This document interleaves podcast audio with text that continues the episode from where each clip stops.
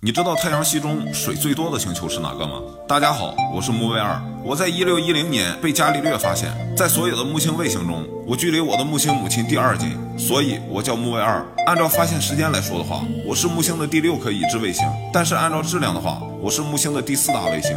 我们这个家族的排名方法太复杂了，大家只需要记住我叫木卫二就好了。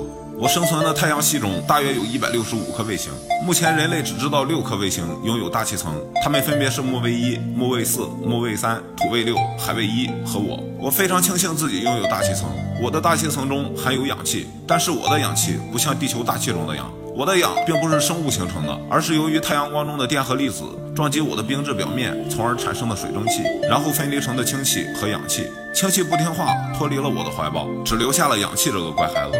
我有个哥哥叫莫卫一，我们都是主要由硅酸盐岩石组成。我们虽然是兄弟，但是我们都不尽相同。我的外层分布着厚度达一百公里的冰层，而且我存在内部能量源。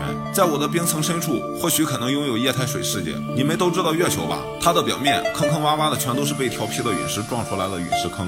但是我不一样，我的表面非常光滑，撞击坑数量较少。这说明什么呢？不是我有超能力，而是我的地质构造比较活跃。你们之前发射的探测器伽利略号就证实了我的内部有分层结构，很可能有一个小型的金属内核。